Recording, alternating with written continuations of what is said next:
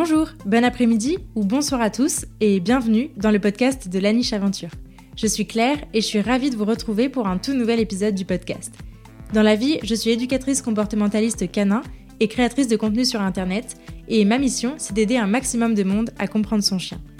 Toutes les deux semaines, je vous partage mes conversations avec des personnes passionnées autour des divers sujets du monde canin. Mes invités viennent raconter à mon micro les expériences et aventures qu'ils ont vécues avec leurs chiens, leurs réussites, leurs plus beaux moments, mais aussi leurs difficultés et les leçons qu'ils en ont tirées. Juste avant de lancer cet épisode, je vous invite, si ce n'est pas déjà fait, à me soutenir financièrement sur Tipeee si vous le souhaitez, ou plus simplement à vous abonner et à laisser 5 étoiles et un commentaire sympa sur l'émission dans votre appli de podcast préféré. Votre soutien m'aide énormément à faire connaître mon travail au plus grand nombre et je vous en remercie. Pour encore plus de découvertes, de conseils et d'inspiration, je vous invite aussi à vous abonner à ma newsletter en barre d'infos de cet épisode. Et je suis ravie de vous partager aujourd'hui ma conversation avec Aurélie Pimenta. Aurélie est éducatrice comportementaliste canin et félin, et dans cette deuxième discussion ensemble, elle nous parle de cohabitation entre plusieurs animaux.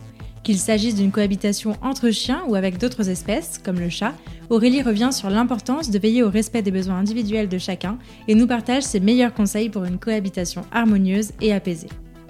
Alors que vous soyez déjà humain d'un chien ou que vous vous apprêtiez à le devenir, cet épisode est pour vous. Mais je ne vous en dis pas plus et je vous invite tout de suite à rejoindre ma conversation avec Aurélie. Salut Aurélie Salut Claire Tu vas bien? Oui, ça va et toi? Oui, ça va, merci. Bon, bah, je suis ravie de te retrouver, de te réinviter sur la niche. Et Oui, merci, moi aussi très très euh, contente. merci beaucoup d'avoir euh, réaccepté mon invitation. Du coup, on va passer vite fait sur les présentations euh, pour ceux qui n'auraient pas écouté le premier épisode que tu as enregistré avec moi, dans lequel on avait parlé de comment devenir éducateur canin, qui est l'épisode 41, si vous voulez l'écouter en priorité pour connaître Aurélie et FIFA et leur histoire. Donc voilà, mais si tu peux euh, rapidement te représenter, qui es-tu Aurélie? Donc je suis Aurélie, je suis éducatrice et comportementaliste, euh, canin et félin, euh, voilà, sur la région lyonnaise et avant donc en Ile-de-France.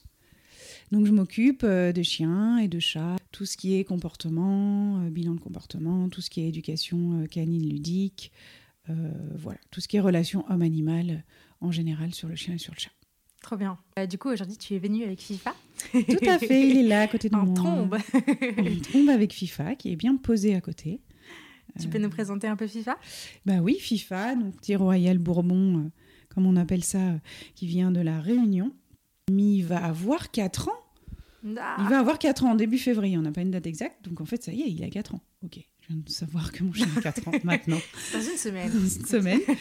Euh, voilà, que j'ai, que j'ai eu euh, vers 4, 4 euh, mois et qui m'accompagne donc dans ma nouvelle aventure, puisque moi aussi, ça va faire bah, bientôt 4 ans. Donc voilà, il m'accompagne aussi sur pas mal de rendez-vous, notamment sur les balades canines. Voilà. Trop bien.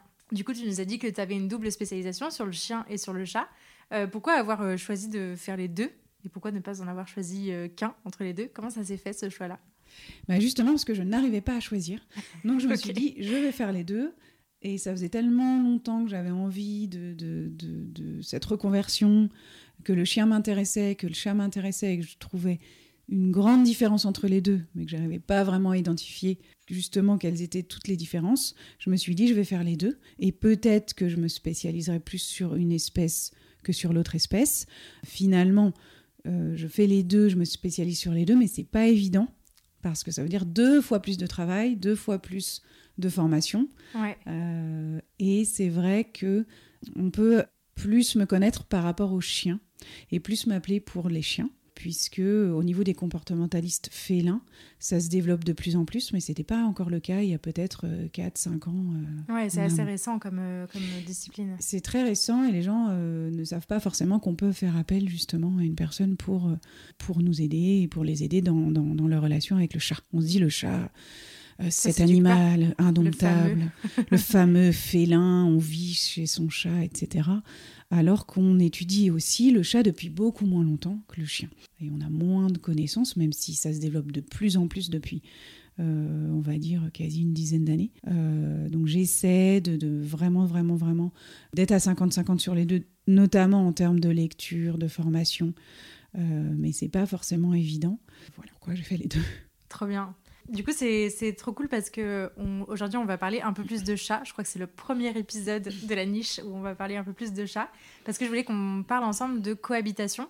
Euh, parce que c'est quand même une problématique du coup, euh, enfin voilà, c'est une thématique en tout cas sur laquelle on t'appelle régulièrement, étant donné que tu euh, es compétente sur ces deux espèces. Du coup, le premier point que peut-être on, pourrait aborder, c'est justement la différence entre ces deux espèces, parce que on a tous en tête qu'un chat et un chien c'est très différent.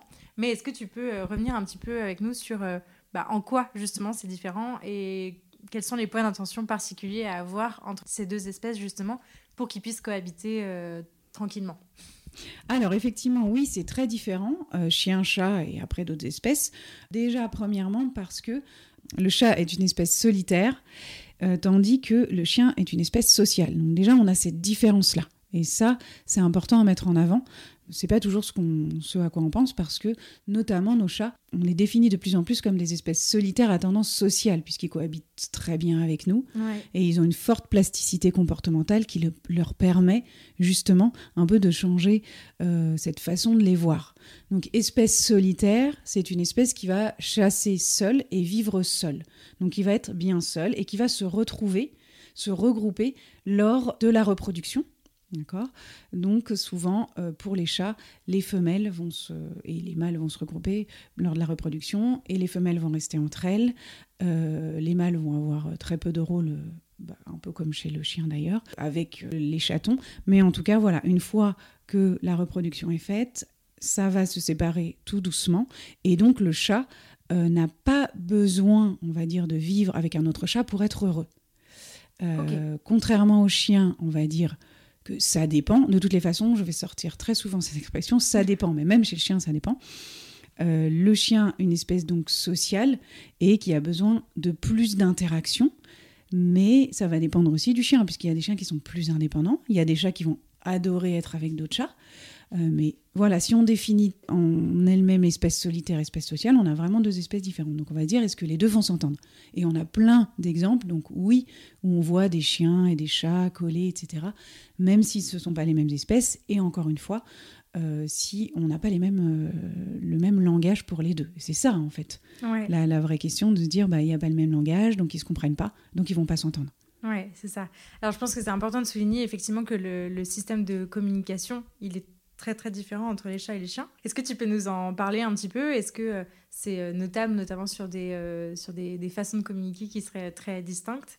Oui, alors c'est différent. et ce qu'il faut savoir, c'est que le chien et le chat ne vont pas forcément se comprendre. et donc c'est pour ça qu'on peut avoir des, des, problématiques ou rencontrer des chiens et des chats qui vont pas forcément s'entendre. Je donne un exemple. Remuer la queue chez le chien, ça ne veut pas dire la même chose que si le chat remue la queue. Déjà, chez le chien, il y a énormément de significations. Un chien qui remue la queue ne veut pas dire qu'il est content.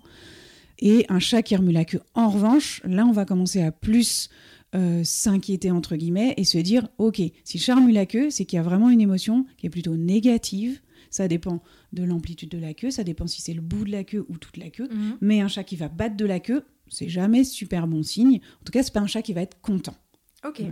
Donc chez le chien, on va dire oui, s'il y a une forte amplitude de queue plus toute la croupe qui va remuer, on va dire c'est plutôt un chien qui est dans une émotion positive. Bien sûr, une, queue tendue qui va bouger euh, à faible fréquence, euh, faible intensité, ben, on a un chien qui est plutôt tendu par une situation. Donc déjà, on a ça. Et puis après, au niveau du langage, on va observer de toutes les façons au global chez le chien et chez le chat la posture du corps, la posture de la gueule, des oreilles, de la queue et euh, tout ce qui est tension aussi de la gueule. Ça, ça va être exactement pareil que chez le chien. D'ailleurs, on oublie souvent que la tension dans la gueule, la tension dans les, euh, dans les sourcils, ça, ça va être très important. Dans les vibrisses aussi, qu'on appelle les vibrisses, les moustaches, donc chez le chien et chez le chat. Euh, chez le chat comme chez le chien, mais on le regarde beaucoup plus, tout ce qui va être pupille. La hmm. pupille chez le chat révèle l'émotion euh, qu'il est en train de vivre. Et si on est plutôt, avec bien sûr en couplant toute la posture au global, si on est plutôt sur une posture défensive, sur une posture offensive, suivant si la pupille est pleine, euh, dilatée ou alors rétractée. Euh, très fine, ça va pas du tout avoir la même signification. Bien évidemment, toujours associé à la posture mhm. du corps, des oreilles, de la queue, de la gueule. Voilà. C'est toujours au global. Ça, c'est sûr qu'on va regarder. Au global, comme chez le chien. En revanche, voilà, ça veut pas dire la même chose. Et entre eux, ils vont pas se comprendre de la même manière. Donc euh, c'est pour ça qu'on peut avoir euh, des soucis euh, bah, de communication entre eux. Mais comme ça peut très bien se passer aussi. Ok. Et euh, toujours sur la, différence entre ces deux espèces, euh, je crois qu'il y a une, une, grosse différence aussi sur le fait qu'il euh, y en a un qui est prédateur, un qui peut être prédateur et proie. Est-ce que tu peux nous parler de ces différences ontologiques? Le chat, lui, il est prédateur et proie. Ouais. Donc, du coup, cette double un peu spécificité, ça va faire que pour lui, il doit arriver à s'adapter à son environnement. Donc, quand c'est un chat qui est en extérieur, voilà, s'il peut être aussi bien proie que, prédateur. Euh, il doit pouvoir se cacher, il doit pouvoir euh, arriver à s'isoler, mais il doit pouvoir voir tout son environnement. C'est pour ça que quand on a un chat qui ne sort pas, on ne doit pas oublier qu'il a quand même les deux spécificités. L'importance, et on le verra euh, plus tard, de l'environnement et de, pour le chat de pouvoir être en hauteur, de voir au global. Donc ça c'est important. Tandis que le chien, effectivement, lui bah, va être plus plutôt prédateur. Alors après là on parle de nos chiens euh, qu'on a dans les villes, etc. Euh, quand on a les chiens dans des rues, etc. et dans d'autres contextes, euh, bien sûr que ça peut aussi être des, proies. Ok. Du coup, cette, spécificité, que ce soit prédateur ou proie, fait que l'animal va avoir des besoins qui ne sont pas les mêmes. Est-ce que tu peux nous en parler un petit peu? Je sais que notamment sur le chat, il y a un grand débat sur le chat. Est-ce qu'il peut sortir ou pas? Est-ce qu'il doit sortir ou pas? Euh, en fonction justement de cette, double spécificité proie-prédateur, est-ce que tu peux nous en parler un peu? Alors, oui, c'est toujours la question, est-ce que pour que le chat soit heureux, il doit sortir ou alors euh, si, si je l'enferme chez moi, euh, est-ce qu'il est quand même heureux? Alors, il faut savoir qu'un chat peut être heureux enfermé si ses besoins sont comblés et si l'environnement est adapté. Bien sûr que ça dépend aussi des chats. Parfois, on va avoir des chats euh, si on a des, chats qui ont été déjà dehors, qui ont été après adoptés et qui vont jamais sortir, mm. on peut avoir une certaine frustration et un chat qui va avoir du mal à s'adapter en intérieur. En revanche, si on a un chat d'élevage qui n'est jamais sorti, qui est en intérieur, et qu'on décide de ne pas le faire sortir parce qu'on a peur de, de plein de choses, de, qui s'en aille, de, de qui se fasse écraser, de se le faire voler. Et d'ailleurs, les chats de race, on, connaît moins de races de chats parce qu'on les voit moins en extérieur. Donc, euh, dans ce cas, il va rester à l'intérieur et puis on va lui offrir vraiment, vraiment un environnement riche et adapté, euh, en hauteur, avec des cachettes devant les fenêtres, etc. Maintenant, on peut avoir des chats où c'est vraiment très difficile pour eux et dans ce cas, on va faire en sorte de, si on a une terrasse, si on a un balcon, même si on a un jardin, d'aménager l'extérieur, protéger, et ça, ça se fait très bien maintenant, pour que le chat puisse sortir et combler un besoin fort de, de bah, d'être dehors, d'observer. Euh, voilà, on, a des chats pour qui c'est très important. Euh, pour certaines problématiques où on a mis en place des choses en intérieur, au niveau des besoins, du jeu, de la chasse, on essaie de reproduire un maximum et ça ne marche pas et on voit que le chat est toujours, c'est toujours difficile pour lui. Dans ce cas, on peut sortir son chat en laisse. Donc euh, ça, c'est aussi, parfois ça fait aussi un peu débat, euh, mais on peut l'habituer largement au harnais, on peut l'habituer à la laisse. Euh, le chat, comme le chien, on peut lui apprendre des choses exactement de la même manière, en renforcement positif. c'est tout à fait possible. Trop bien. Ça, on a aussi le voilà. Ouais, ça on en voit de plus en plus, je, trouve ça, je trouve ça génial. Et oui, on, en, on, le voit de plus en plus. Il y a une forte, forte adaptabilité de la part, de, la part des chats, de nos chats. Mm. Donc voilà, est-ce qu'ils doivent sortir ou pas? Toujours gros débat ça dépend et vraiment de l'environnement et puis après ça dépend de, euh, du chat et ça dépend de, de, nous aussi.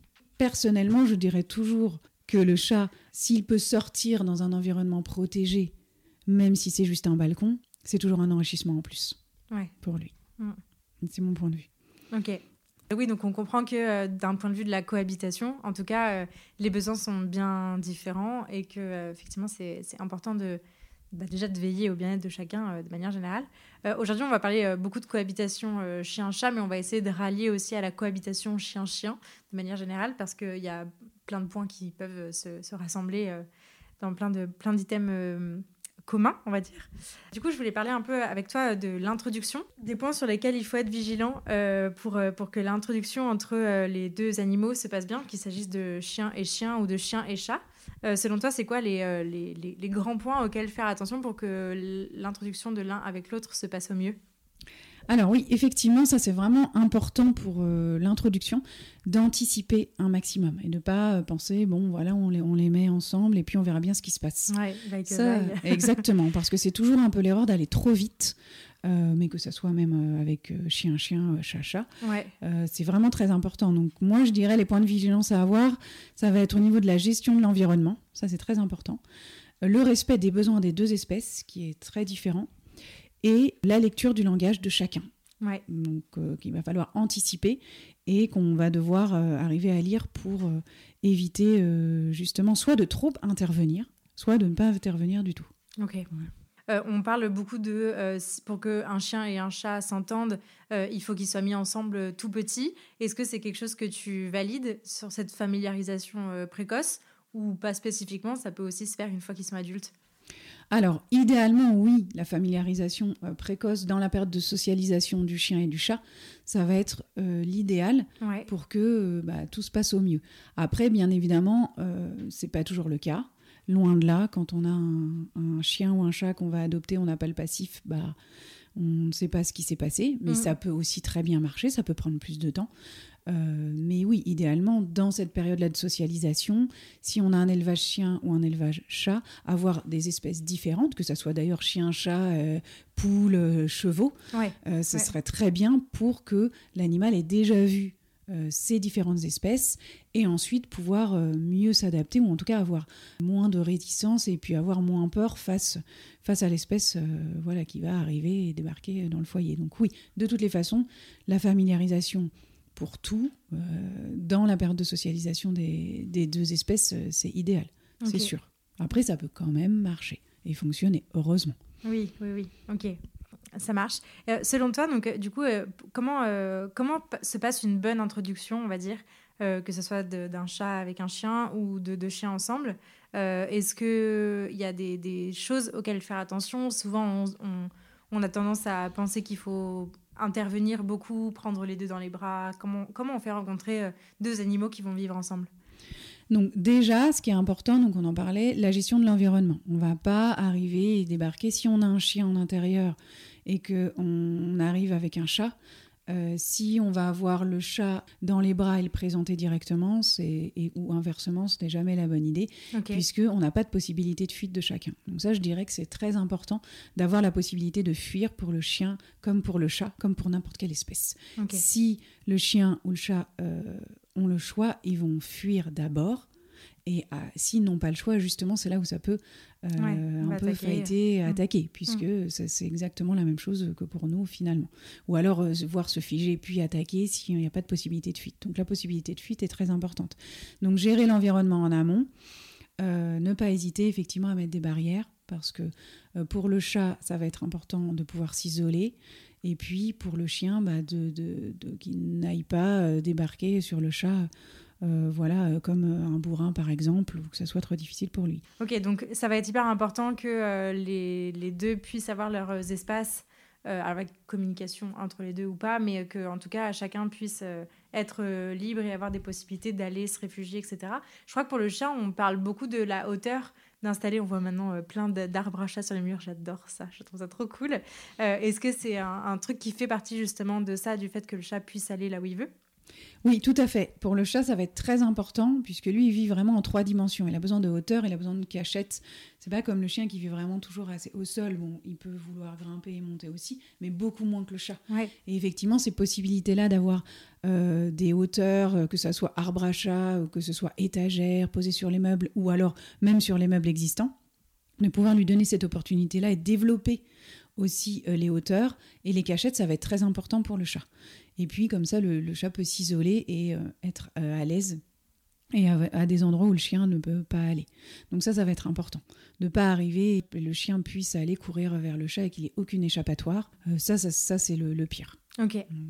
Voilà. donc si on, on revient sur l'introduction de deux animaux ensemble, quand tu parlais d'anticipation, typiquement la gestion de l'environnement et le fait de savoir euh, qui a accès à quoi et euh, où est-ce qu'on peut se réfugier. Ça, tu, tu, tu, mettrais ça dans les, dans les grands conseils, dans les choses primordiales à, envisager? Oui, tout à fait. Dans les, vraiment les choses avant de prendre euh, l'animal en question.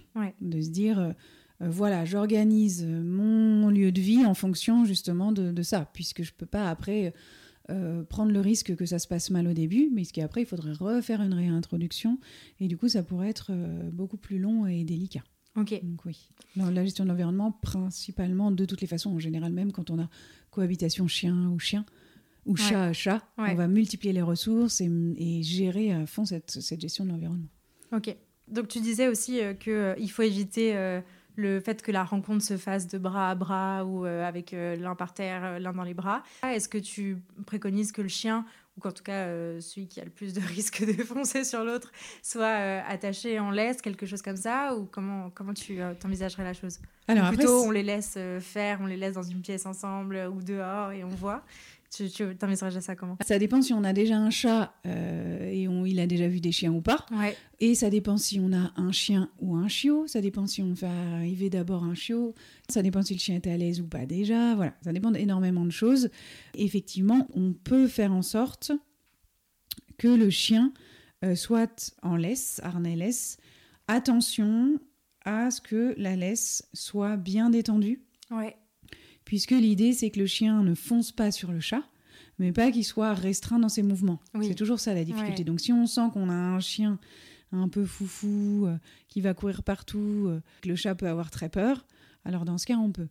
Euh, ça, ça va arriver dans effectivement établir le protocole d'introduction étape par étape et personnalisé suivant bah, l'introduction du chat, du chien dans l'environnement, etc.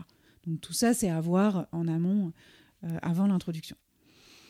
Euh, je ne conseille pas de tenir le, le chat en laisse. Ok. D'accord? Le chat doit avoir des échappatoires, euh, pouvoir euh, monter, pouvoir se faufiler. Euh, mais en laisse, ça serait vraiment trop compliqué, surtout s'il n'a pas l'habitude. Ce qui est le chien, pour le coup, quand même beaucoup plus l'habitude. Ok.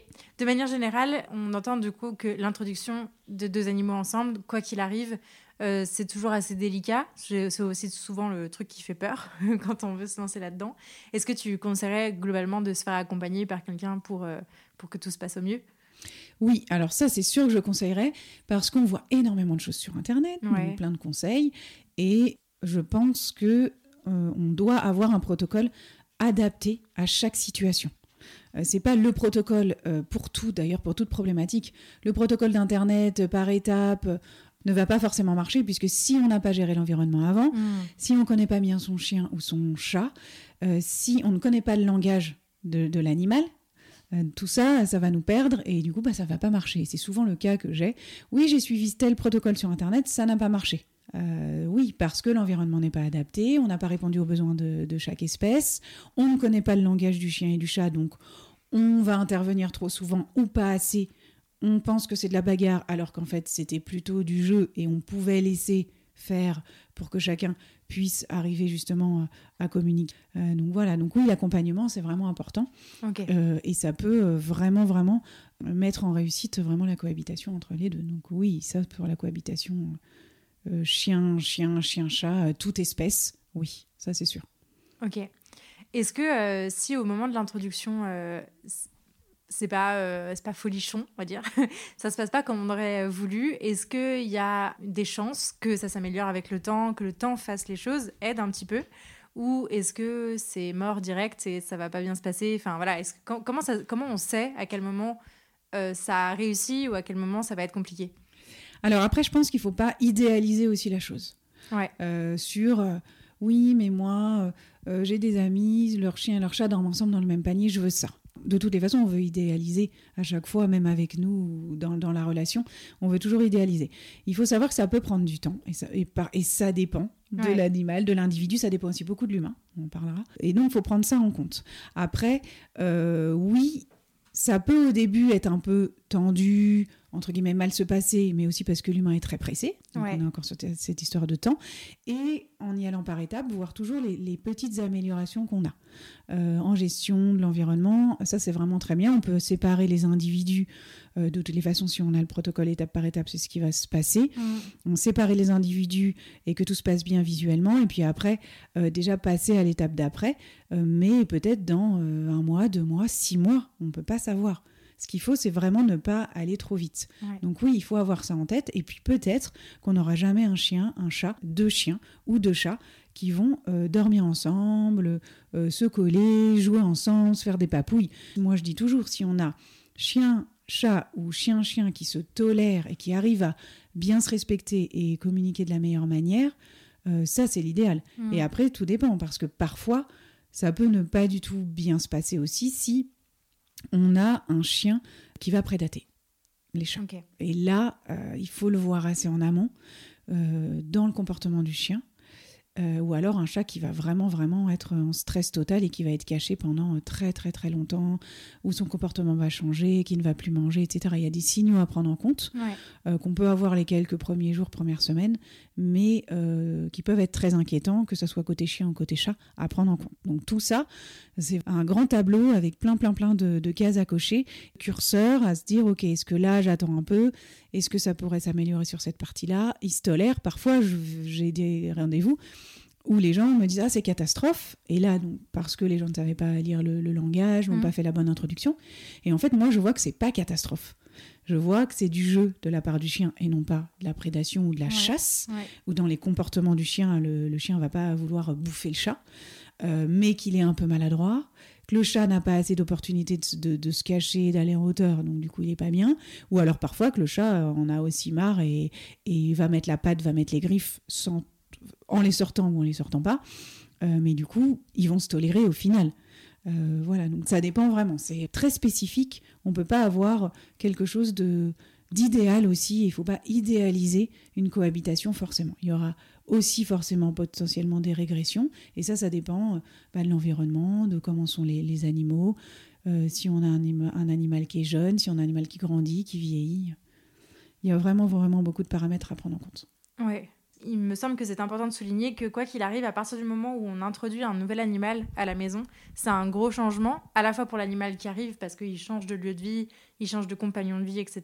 Que ça se passe bien ou mal, d'ailleurs. Et pour le chien qui est déjà là ou pour le chat qui est déjà là, pour l'animal qui était déjà présent dans la maison, bah, c'est un immense changement pour lui aussi parce que c'est s'adapter euh, à l'arrivée d'un inconnu, hein, quelque part, même si ça se passe très bien.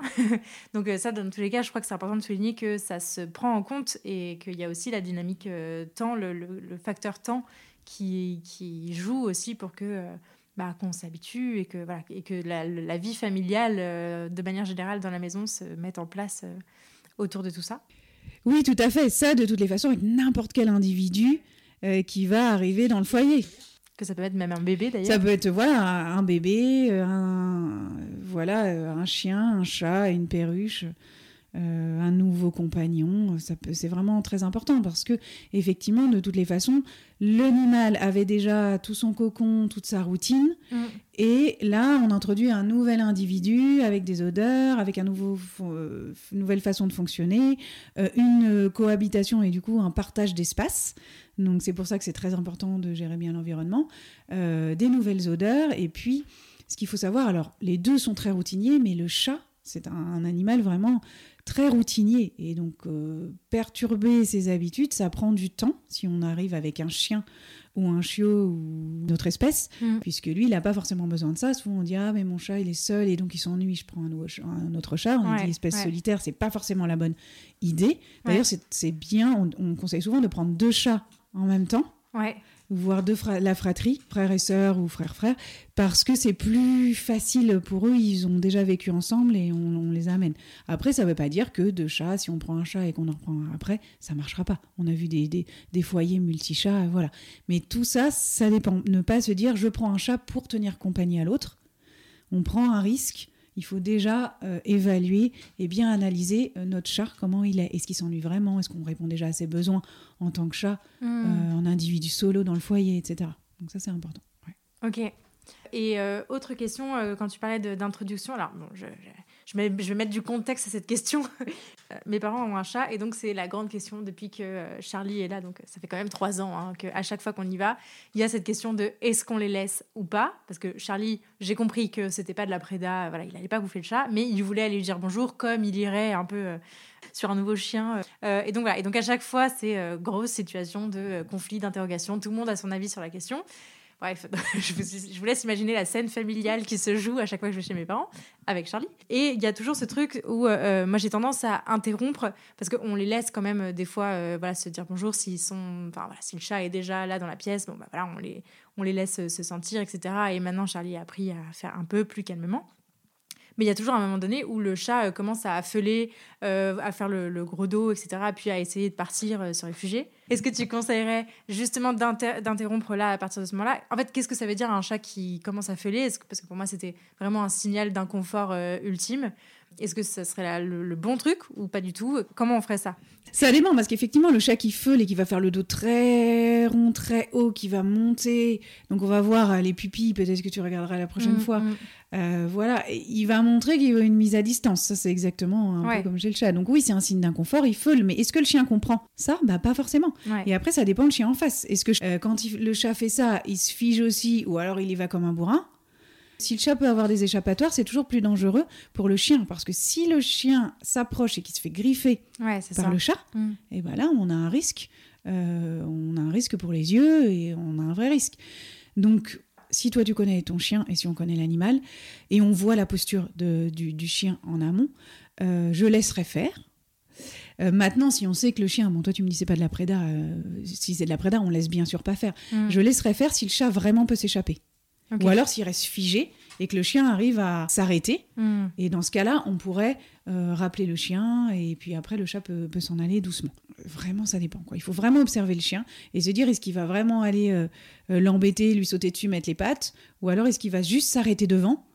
Et du coup, c'est c'est un peu de l'intimidation aussi. Et voilà, il faut savoir qu'il va pas comprendre que feuler va avoir le dos rond, ça veut dire, euh, écarte-toi, comme, euh, voilà, comme le chien qui, qui, ferait ça avec l'autre chien. Et si on a un chien qui communique bien, il va détourner.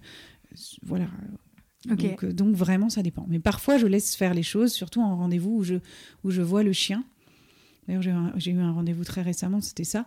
Le chien était vraiment en mode un peu, un peu pâteau, jeune chien de 10 mois, mais pas du tout en mode chasse. Hmm. Et là, il s'approchait, le chat était vraiment en mode rond justement, il feulait.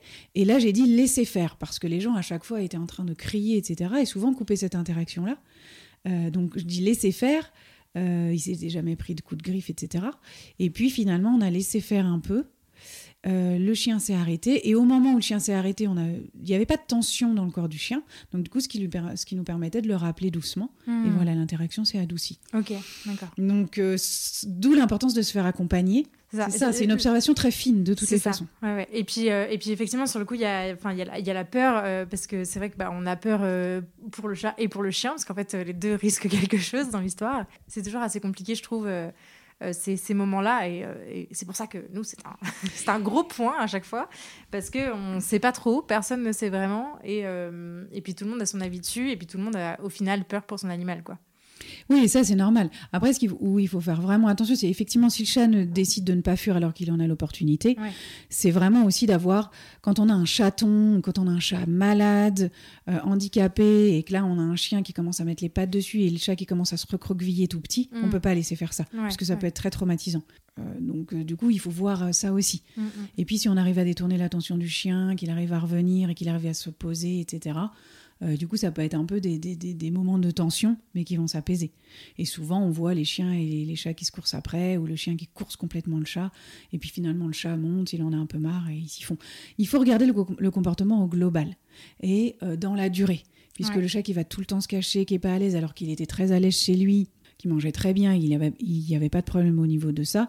Et si du jour au lendemain, il n'est pas à l'aise, il mange moins, puisque le chat, c'est pas comme le chien, doit manger plusieurs fois dans la journée en petite quantité. Mm. Donc si on voit qu'il y a une perturbation du rythme, dans ce cas, on est OK. Peut-être que le, chat n'est pas à l'aise et donc on va pouvoir se dire OK, donc je resépare, je sépare et je fais beaucoup plus attention à ça. C'est assez pointilleux et minutieux, c'est pas forcément évident, mais si on veut faire une bonne cohabitation, il faut vraiment observer, il faut pas hésiter à, à reséparer et bien sûr, ça, répondre au niveau de gestion de l'environnement, plus les besoins de chaque espèce. Très important. Pour la cohabitation euh, chien-chien, pour euh, revenir un peu sur cette euh, introduction-là, j'avais entendu qu'on pouvait, par exemple, faire la, la, rencontre dans un lieu neutre. Souvent, c'est, on entend beaucoup parler de ça. Est-ce que c'est quelque chose, toi, que tu conseilles ou est-ce que tu privilégierais plutôt le fait que les deux chiens se rencontrent bah, dans leur maison, etc., dans leur espace, parce que c'est là qu'ils vont vivre au final? Comment tu vois les choses? Donc oui, je suis d'accord avec toi. Pour la cohabitation euh, chien, en tout cas rencontre entre deux chiens, idéalement c'est bien de le faire dans un endroit neutre et euh, d'arriver ensuite euh, bah, dans le foyer. C'est toujours mieux plutôt que d'arriver dans l'environnement déjà du chien qui est là et puis avec toutes les odeurs, c'est un peu intrusif. Quoi. Mm, Donc on mm. va, on va d'abord les faire se rencontrer à l'extérieur. C'est un peu finalement, nous on rencontre quelqu'un de nouveau. Euh, on est plutôt en extérieur et après amener quelqu'un chez nous, c'est très voilà. Et donc sur le chien et puis après il faut bien prendre en compte les spécificités du chien qu'on a déjà. Ouais. Puisque si on a un chien qui fait de la protection de ressources, si on a un chien qui est, qui, voilà, qui est très collé à l'humain ou pas collé à l'humain, euh, quel, euh, quel environnement pour lui est plus important? Est-ce que c'est son panier? Est-ce que c'est sa gamelle? Etc. Donc tout ça, pareil, anticipation, gestion de l'environnement. Ouais. ouais, donc pareil sur les, sur les points de vigilance à avoir, euh, on entend souvent bah, le, partage de ressources, tout ce qui va être euh, autour du, conflit de ressources. Est-ce que tu as des, tips, des conseils, des choses qu'on peut mettre en place pour y- voilà, se, se, prémunir un peu contre ça Parce que ça peut aller très vite aussi, et surtout quand on est euh, dans une phase d'introduction où, euh, où les deux apprennent à vivre ensemble. Est-ce que tu aurais des conseils là-dessus? Alors ça, c'est de toutes les façons la règle numéro une pour moi, c'est vraiment multiplier les ressources. On va avoir plusieurs couchages ou plusieurs endroits de couchage. Euh, au niveau des gamelles, que ce soit nourriture ou eau, pareil. Avoir l'opportunité plutôt de... Il y a des chiens qui préfèrent être un peu plus en hauteur que d'autres. Euh, donc ça, ça va être euh, important de multiplier les ressources. Et pareil pour, euh, pour chat entre chats. C'est ça qui va être vraiment très important. pour que la cohabitation se passe pour le mieux. Et puis après, on va avoir des chiens qui vont être plus intéressés par le panier, on va avoir des chiens qui vont être plus intéressés par la nourriture ou par les, les mastications et les os. Donc après, ils vont s'adapter. La, la protection de ressources, il faut pas oublier que c'est quelque chose de naturel, mais Ouais. normalement, chacun est capable de s'adapter. Ouais, ça évolue Euh, aussi. Et ça évolue énormément. Donc si on sait qu'on a un chien qui fait énormément de protection de ressources, on va pas arriver et laisser tous les jouets, euh, par exemple, je dis le jouet ou les os ou les choses comme ça. Mm. Mais en tout cas, multiplier les ressources, ça sera toujours, euh, toujours idéal. Ok, donc pareil, là aussi, euh, se faire accompagner euh, avant d'avoir un deuxième chien, par exemple, si on a ce projet-là, ça peut valoir le coup. Ah oui, ça peut complètement valoir le coup parce que euh, souvent on interprète aussi beaucoup et on veut tout de suite séparer, alors que laisser faire et laisser faire la communication entre, entre les animaux, et vrai, ça, ça serait vraiment l'idéal. Et surtout, arriver à observer. Tu, donc là, tu nous, tu nous as pas mal parlé de euh, partager les espaces entre le chien ou le chat et euh, de chien aussi, et pareil. Euh, Est-ce qu'on pourrait parler des, outils ou des aménagements concrets qu'on pourrait mettre en place? Donc, Par exemple, je sais que les barrières pour bébés, par exemple, pour les escaliers, sont de bons outils pour euh, partager les espaces qu'un chien puisse pas aller. J'ai vu des appartements comme ça. Euh, hyper, euh, hyper sophistiqués avec les espaces du chat, espaces du chien, etc. Avec des barrières, par exemple. Est-ce qu'il y a d'autres euh, d'autres outils comme ça qui peuvent être utilisés, notamment au niveau des litières, des gamelles, etc. Est-ce qu'il y a, y a peut-être des choses que tu voulais ajouter là-dessus? Oui, tout à fait. Ça, c'est vraiment important dans le cadre de la cohabitation chien-chat et d'ailleurs d'autres espèces, même chien-chien. Pour les barrières, c'est très intéressant d'utiliser des barrières. Euh, déjà parce que le chat ou le chat puisse se faufiler s'il a envie, donc ça c'est une très bonne idée. Séparer les espaces pour qu'il ait sa tranquillité, donc tout ce qui est hauteur. Mettre les gamelles euh, du chat en hauteur, puisque en général la nourriture pour chat est très très très très Mm. appétante pour le chien. Ouais. Donc, euh, si on met tout au même niveau, bon, bah, on va avoir le risque que le chien mange les croquettes du chat, euh, ou alors avoir des distributeurs. Et là, il y a tellement de choses euh, qui se font, des distributeurs ludiques, où le chat, quand il va s'approcher de son distributeur, ça va s'ouvrir. Bon, là, c'est très sophistiqué. Ouais. En revanche, on peut mettre les gamelles en hauteur, et ça, c'est vraiment facile à faire. Et au niveau de la litière, pareil, le chien peut être attiré par les crottes du chat. C'est Ouais. hyper appétant. Même vouloir gratter, j'ai déjà vu des chiens qui grattaient la litière. Donc, euh, idéalement, on va essayer de mettre la litière dans un endroit où le chien n'a pas accès. Attention tout de même, il existe des litières qui vont être un peu en hauteur et où le chien va pas pouvoir y avoir accès puisque le chat va devoir grimper, monter Ouais, pour aller dans sa litière. Ouais. En revanche, ce ne sont pas forcément des litières très adaptées pour le chat. Ok. Mais il, il me semble que pour euh, ce qui est de la nourriture, en tout cas, c'est même d'ailleurs préconisé que le, le chat puisse manger en hauteur, c'est ça? En tout cas, ce qui est vraiment préconisé, c'est de pas mettre la nourriture à côté de la litière et à côté du couchage chez le chat. Et d'ailleurs, chez le chien aussi, nous, on mange pas aux toilettes. Oui. Donc c'est un peu la règle ultime pour nos, pour nos animaux. euh. Donc oui, c'est très bien d'avoir euh, différentes hauteurs, que ça soit pour la nourriture, pour les couchages, et puis la litière bien, bien isolée et adaptée, bien évidemment. Euh, parfois, comme je le disais, on a des litières euh, hyper design, le, chat peut- le chien peut pas y aller, des litières dans les meubles, Ouais, complètement ça, avec un tout petit trou. Ouais. Attention à ça. C'est pas le sujet, mais c'est très important. Les odeurs restent à l'intérieur. C'est super, on voit pas la litière. mais, le chat, on respecte pas du tout son, besoin et ses comportements d'élimination. Ça peut être assez problématique. En tout cas, c'est pas cool pour le chat. Ouais, Donc attention à ça. Ok. Du coup, euh, depuis tout à l'heure, tu nous, euh, tu nous parles pas mal du comportement de l'humain, euh, l'intervention ou pas, ou de la non-intervention de l'humain là-dedans. je voulais revenir un peu sur ce point-là parce que bah, même chez le chien, de manière générale, quand il n'y a qu'un chien, c'est important de, voilà, de veiller à ce que l'intervention de l'humain soit juste et dans la bonne mesure, on va dire. Est-ce qu'il y a des choses que tu voulais rajouter là-dessus, notamment sur cette thématique de cohabitation? Alors oui, pour moi, c'est 50% euh, du travail et de la réussite de la cohabitation. Mais ça, c'est en général, euh, toujours dans le travail euh, d'éducation et de rééducation, l'humain a une grande part à jouer puisque les animaux vivent avec nous et, et que eux, peut-être, bah, voilà, décideraient d'aller ailleurs. De... Ils n'ont pas décidé de venir vivre chez nous. Donc voilà, donc c'est à nous de nous adapter énormément. Et on en attend beaucoup de nos animaux et c'est pareil sur une cohabitation.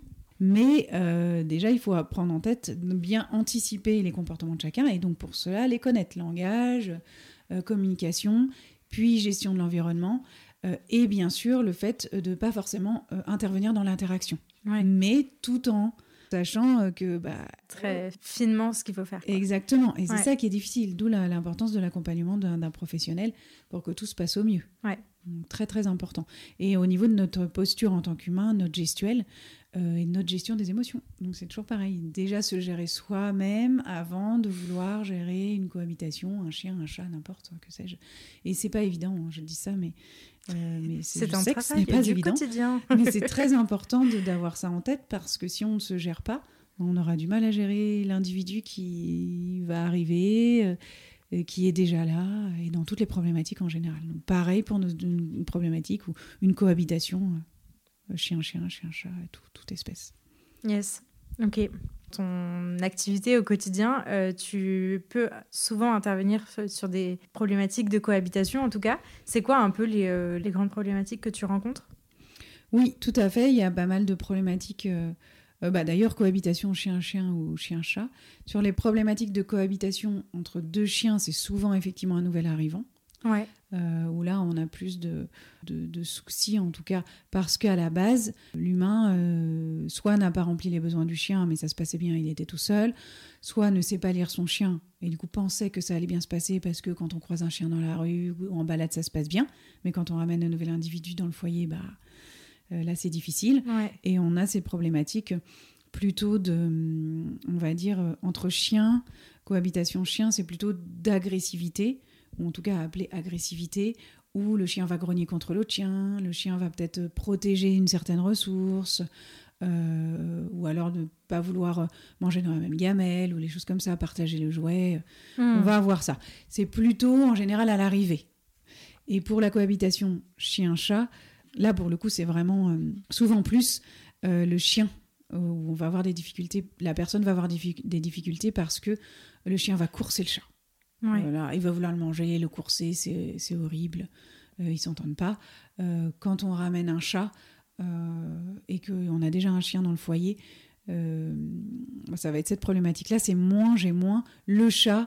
qui veut trucider le, chien, quoi, ou alors est complètement en mode saut sur le chien. Le, le, chat va plutôt essayer vraiment d'être tranquille et à l'aise, et le chien va souvent, parfois, être en train de, de vouloir courser, euh, donc pour jouer ou pour. Euh, ouais, avec la sensibilité sur le mouvement aussi. Des fois, on, on, entend souvent, euh, dès que le chat bouge, le chien se met en action eh ben pour le poursuivre. Exactement, puisque c'est et ça, c'est encore une fois pas anormal, puisque nos chiens. Oui, bien sûr, c'est la sélection. Donc ça en eux, et surtout, ils voient énormément le mouvement et tout ce qui bouge, bah voilà. Et ce qui ne veut pas dire que le chien va attaquer et tuer le chat. Mm. D'où l'importance, encore une fois, du langage, de l'observation du langage, de la réponse aux besoins de l'animal, du chien, parce que si effectivement on a un chien qui soit ne sort pas, soit euh, ses besoins ne sont pas comblés euh, en termes d'environnement, des besoins sociaux, même le besoin de sécurité, si on le, on le braque toujours, si on ne veut pas que qui bouge hmm. et qui fasse rien, bah forcément. Ou un chien qui a l'habitude de prédater aussi. Et le chien qui, a besoin de qui a, l'habitude de prédater. Là, là c'est toujours le cas le plus difficile pour moi, euh, où on a vraiment, euh, là pour le coup, besoin de séparer vraiment les, environnements. Et parfois, parfois c'est la solution, elle est que là, parce qu'on a un, chien qui vraiment prédate et même qui va prédater à l'extérieur. euh, énormément. Mm. Donc ça, c'est très difficile. Arriver à, avoir une cohabitation, voir que les individus tolèrent, est-ce que c'est possible vraiment? Mm, C'est encore une question que je me pose et à laquelle j'ai pas la réponse. Ouais, ouais. Et bah, de manière générale, je trouve que ça pose la question de dans quelle mesure on accepte en fait que euh, aussi des animaux euh, s'entendent pas et que des fois ça sert à rien de, de s'acharner et que même le temps ne fait pas et que des fois la solution de finale c'est le replacement de l'un des deux malheureusement. Euh, j'ai eu le cas pas mal autour de moi, j'en ai déjà vu plusieurs et je sais à quel point c'est un, déchirement de, vivre ça. dans quelle mesure des fois c'est la meilleure solution pour que les besoins de chacun et le bien-être de chacun soient respectés quoi. Et le, bien-être de l'humain aussi. Parce qu'on peut imaginer à quel point c'est une charge mentale énorme et un truc invivable en fait d'avoir euh, systématiquement à être en alerte euh, sur tout quand on est euh, chez soi. quoi. C'est pas ça le but. ah oui, tout à fait. C'est dur, comme tu dis, pour l'humain. C'est dur pour les deux les individus. Donc parfois, quand on a fait et appel à un professionnel, qu'on a suivi les recommandations, que le professionnel est passé pour voir, etc et que ça ne fonctionne pas, oui, le replacement euh, est parfois mm. la solution parce que euh, soit le chien, soit le chat, l'environnement n'est pas adapté et du coup ça se transforme un peu en, chaos. Et du coup, comme tout le monde est tendu, bah, on va pas du tout améliorer la situation. Donc oui, le replacement, ça peut être une solution et parfois qui est bénéfique euh, pour tous. Hein. Mm. Même si triste d'y penser. Il mm. faut le prendre en compte en tout cas. Je trouve, je trouve que ça fait partie des, des, des, choses à, anticiper avant même d'introduire un nouveau chien ou un nouveau chat euh, dans le foyer. Euh, Tout à fait. Il faut, faut, faut, se sentir capable de faire ça, je crois. Oui, et puis souvent, parfois, l'espace euh, aussi, si on est dans un petit espace, c'est très difficile parce que les chiens et les chats, et si on n'a pas la possibilité de, créer vraiment un espace adapté, ça peut être trop difficile pour l'un ou pour l'autre. Mm. Donc on a, on a ça aussi qui n'est qui est pas qui à prendre en compte. Ouais, c'est clair. Je te propose du coup qu'on passe à la partie conseil. Euh, est-ce que euh, pour essayer de synthétiser un petit peu là tout ce qu'on s'est dit, euh, en, conclusion, tu voudrais revenir sur des, grands points auxquels faire attention et, et, sur lesquels ouais, être, être vigilant pour que tout se passe bien oui, ça c'est vraiment important au global. Donc toujours cette gestion de l'environnement, la réponse aux besoins de chacun, de chaque individu, chaque espèce et euh, se faire accompagner, ça, ça va vraiment être important, mm. euh, pour arriver à euh, décoder le langage de chacun et voir si on intervient ou on n'intervient pas. Donc voilà, et bien évidemment, avoir un protocole d'introduction étape par étape, mais personnalisé à la situation, par euh, foyer, euh, par individu et par situation, avec des, des, introductions graduelles au niveau olfactif, au niveau visuel, au niveau physique. Et ça, c'est par étapes. Peut-être que l'introduction olfactive va durer un temps et on va passer à la visuelle, mais que le visuel, on va vouloir passer trop vite à l'introduction physique et on va devoir aller euh, en arrière. Ce qui est important aussi, c'est d'avoir, de faire l'introduction sous surveillance humaine. Euh, c'est pas on laisse les, les, chiens, les chats ensemble, si on n'est pas là, euh, séparés dans un premier temps, parce que sinon on va stresser, ou, mm. il peut y avoir des, difficultés qu'on n'a pas, qu'on n'a pas euh, anticipées ou, mises en avant. Ce qui est important aussi, donc, de bien observer les postures du chien et du chat, donc ça c'est très important pour, donc, dans l'accompagnement. Dans bien sûr, ne pas forcer, euh, pas de présentation dans les bras, et ça c'est vraiment important. Ne pas punir et ne pas gronder ni le chien ni le chat. Mm. Si le chien va grogner, si le chien va mettre les pattes, si le chat va feuler. Euh, voilà, ce sont des comportements adaptatifs. c'est une réponse comportementale qui, est normale. Ça nous fait peur, donc notre première intention c'est dire c'est pas bien ce que tu as fait, de l'arrêter, de l'arrêter, mm. de vouloir stopper. Mm. Donc voilà, essayer de vraiment de prendre sur soi. Donc c'est pour ça que l'accompagnement, elle est vraiment important dans, dans, les, premières, les, les premières fois la possibilité de fuite pour chacun, ça c'est très important. Et éviter les pièces euh, trop exiguës sur les premières rencontres. Euh, voilà. Euh, ça c'est vraiment aussi très important. Ouais. On évite aussi bien sûr de les laisser tout seuls après une heure de présentation. voilà, c'est ça, en pensant que tout, tout est OK, bah, il faut continuer d'observer. Et voir que c'est le chaos. Exactement, que le chat est au-dessus de l'armoire et ne bouge plus et que le chien a complètement tout détruit. Et en PLS avec la truffe défoncée. c'est ça. Donc voilà, il faut, il faut de toutes les façons que chacun soit en sécurité. Donc, euh, vaut mieux aller plus doucement et sécuriser, euh, voilà, vraiment séparer les espaces et aller très doucement plutôt que vouloir aller trop vite en disant c'est bon, ça se passe bien. Et puis finalement, bah, on a des régressions et on peut avoir euh, une problématique sur le chien, sur le chat. Puis après, il faut repartir. Donc, comme dans toute problématique ou dans, voilà, dans tout sujet, si on le fait étape par étape, ça marche toujours bien. Donc c'est toujours, on va prendre du temps. Mais après, c'est pour en gagner par la suite. Quoi. Mais carrément, que ce soit agréable mm. après. quoi. Exactement. Trop bien. Euh, du coup, sur l'introduction, tu veux revenir sur le protocole d'introduction visuelle, olfactif, etc. Donc le protocole euh, personnalisé, on ne va pas le voir en détail ici puisque c'est adapté à chaque situation, mais ce qui est important, euh, c'est d'en avoir un bien précis avec euh, différents types d'introduction, olfactive, visuelle et après physique, idéalement. sauf si on sait que le chien a déjà vu un chat et que c'est un nouveau chat qui arrive parce que l'autre est parti, etc. Ou qu'il y a déjà un chat dans l'habitation et que tout se passe bien. Alors voilà, on peut faire différemment. Mais si c'est une première fois, euh, c'est bien d'avoir ça en graduel et donc de se faire accompagner pour avoir les étapes. Et on va étape par étape. C'est un protocole finalement de désensibilisation euh, euh, systématique hein, qu'on va mettre en place. Donc on doit se faire accompagner puisque souvent on va aller trop vite. On dit ah bah ça c'est bon ou alors hop je mets déjà la barrière alors qu'en fait la partie olfactive elle est importante d'avoir les, les échanges d'odeurs en amont alors que les animaux se sont pas encore vus par exemple. Euh, moi, j'aime bien cette idée-là. Et puis après, euh, voilà, tout faire vraiment par étapes et se dire, OK, ça c'est coché, c'est coché, et pas vouloir aller trop vite. Donc euh, tout ce protocole-là, il est vraiment important en observant le langage des, des, deux individus. Donc c'est toujours pareil, si on voit que ça fiche trop chez le chien ou que le chat est vraiment pas à l'aise, eh ben on va, on, va, on va reculer, on va repartir en arrière. Ok, ça marche.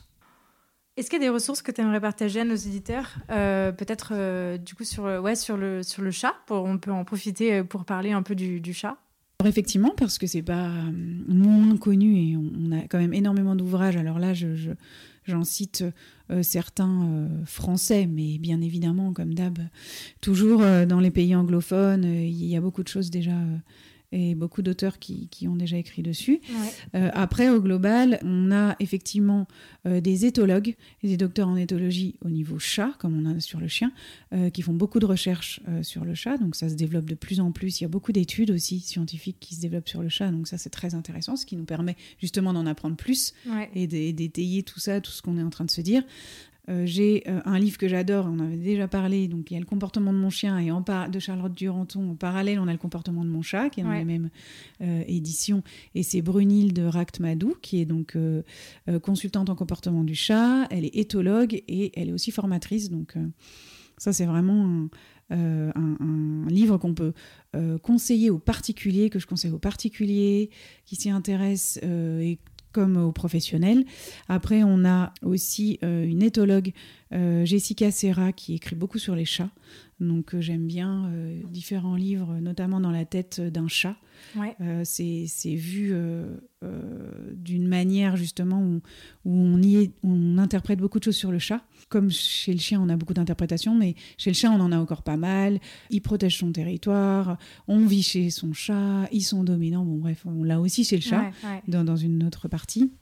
Et après, il euh, on a aussi euh, Sonia Pellman, que j'aime beaucoup, et qui, euh, qui est comportementaliste félin, qui a écrit des ouvrages dont Ça veut dire quoi quand mon chat fait ça. Pareil, on a beaucoup d'interprétations encore, les gens d'ici le chat remue la queue, etc., ou, euh, euh, va s'approcher de nous pour se frotter sur nous, il va vouloir une caresse, alors qu'en fait, quand il monte sur nous, il veut qu'on le caresse, pas du tout. Ce sont des, vraiment une communication bien spécifique du chat, le fait de se frotter, c'est pour mettre les odeurs et pas forcément vouloir une caresse. Bon voilà, il y a plein de choses qu'elle qu'elle met en avant et c'est très ludique. On a aussi Gwendoline le, le Peutrec Euh, décrypter votre chat et qui est euh, comportementaliste félin et qui est aussi formatrice. Euh, c'est très intéressant, il y, a, il y a d'autres hein, ouvrages. J'aime bien parce que c'est lié à la communication.